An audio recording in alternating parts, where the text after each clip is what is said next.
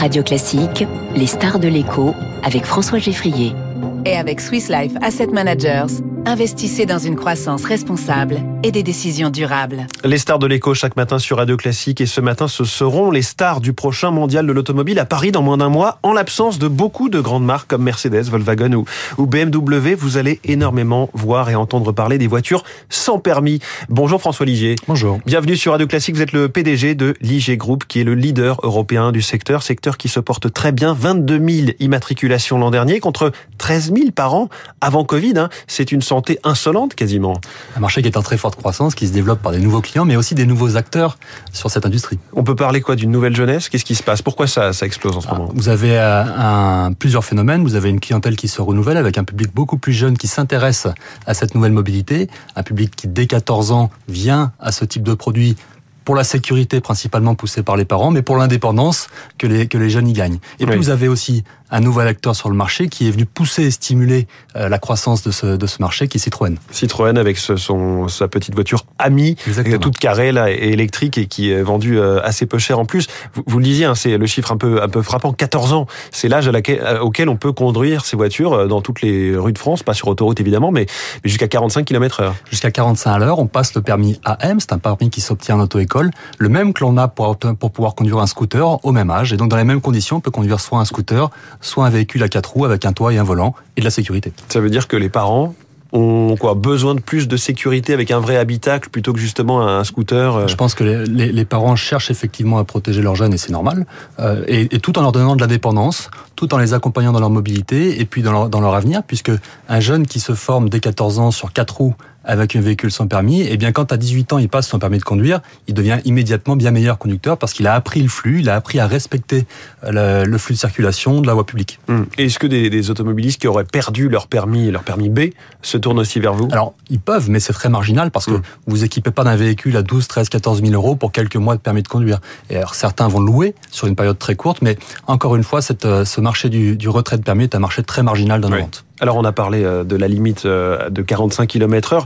Les autres limites, c'est les voies de circulation autorisées. Est-ce qu'il n'y a pas aussi toujours encore un problème d'image ? Ces voitures souffrent d'une réputation, on va dire, sur leur esthétique et sur leur bruit.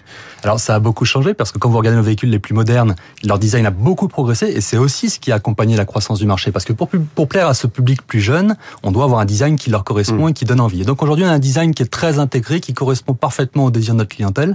Et puis par ailleurs, quant à la question qui est la vôtre de celle du bruit, vous faites la transition sur notre futur, puisque dès le mois de, dès le premier trimestre l'année prochaine, nous introduirons une gamme électrique qui supprimera définitivement cet aspect un peu négatif du produit. Alors on va y revenir sur l'électrique dans un instant, mais d'abord, je me demandais quelle était votre structure de coût par rapport aux constructeurs classiques. Le, le prix des voitures, vous le disiez chez vous, c'est à partir de dix mille quatre cents euros jusqu'à pratiquement vingt mille pour vraiment le, la version, j'allais dire luxe, en tout cas tout équipée.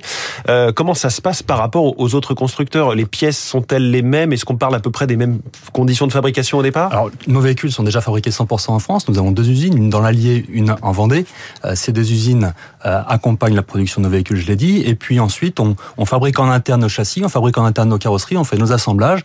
Une grande majorité de nos composants sont faits en France, d'autres viennent d'Europe ou de plus loin, et, et donc nos enjeux sont sur la maîtrise de nos approvisionnements évidemment, mais notre structure de coût, elle est principalement faite à la fois de composants qu'on achète, et puis aussi d'une main-d'œuvre au, au, au tarif français. Ça veut dire que vous avez moins souffert de la crise des semi-conducteurs qui, qui tétanise l'industrie automobile depuis on, deux ans. On, on, l'a, on l'a subi très clairement. Alors nos véhicules ont peut-être moins de composants électroniques que les que la grande automobile, oui. euh, et puis nos effets de série sont pas du tout comparables. Vous parliez tout à l'heure de, de, de volume, nous avons fabriqué seize mille véhicules l'année dernière, ce qui doit être une journée de production d'un constructeur généraliste, oui. euh, et donc on, on est moins contraint par ça. Pour autant, euh, on a été obligé, comme beaucoup, à subir cette, euh, cette pénurie, à, à, à surpayer beaucoup de composants pour pouvoir maintenir le, nos flux de production et, et, et livrer nos clients.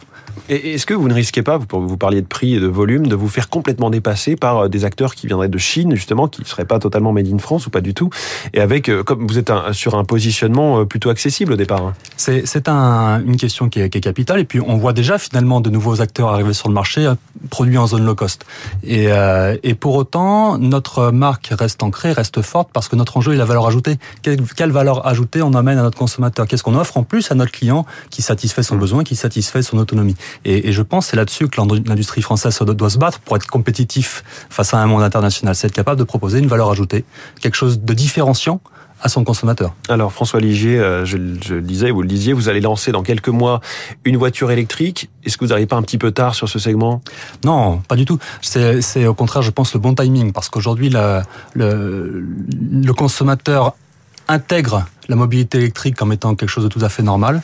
Euh, on a pris un peu de temps pour choisir les bonnes solutions technologiques, pour arriver à offrir à notre consommateur la bonne solution en termes à la fois de prix et d'autonomie. Et notre sacerdoce, c'est d'arriver à fabriquer un véhicule qui soit entre douze et vingt mille euros, euh, avec une autonomie très satisfaisante pour notre consommateur, parce qu'elle ira jusqu'à cent trente kilomètres.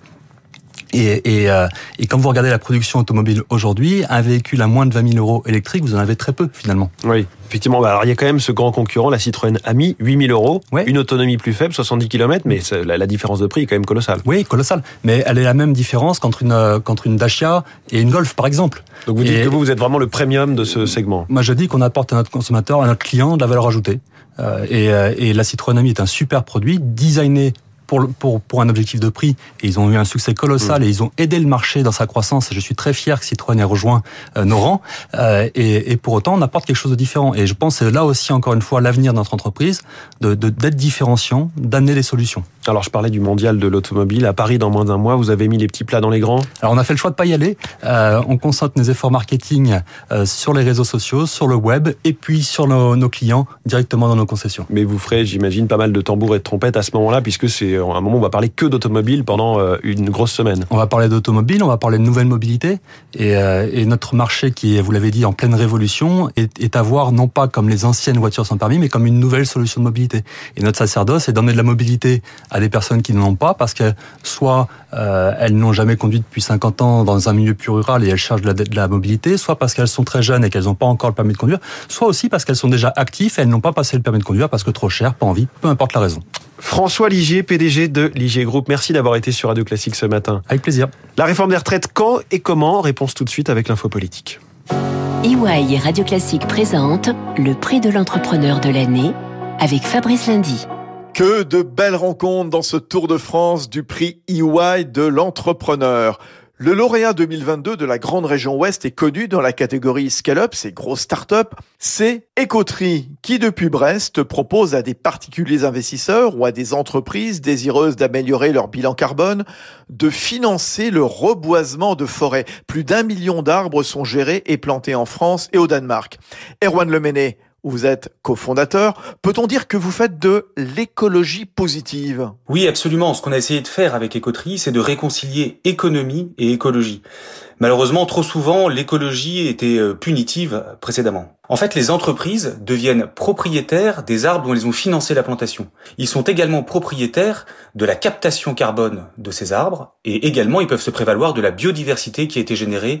La majorité des entreprises clientes d'Ecotree aujourd'hui euh, ont recours à nos services pour accoler à leurs offres, à leurs produits, à leurs services, un engagement fort environnemental. Je pense que les entreprises ne peuvent plus faire semblant. Donc ce qu'elles souhaitent aujourd'hui, c'est avoir des projets d'engager leur entreprise dans des projets sur le côté environnemental qui sont traçables, auditables et le plus souvent locaux. C'est pour ça qu'on considère aujourd'hui qu'on est une entreprise utile. Utile, tout juste. Bravo et merci Erwan Le Méné, cofondateur d'Ecotree, lauréat deux mille vingt-deux du prix E Y de l'entrepreneur dans la région.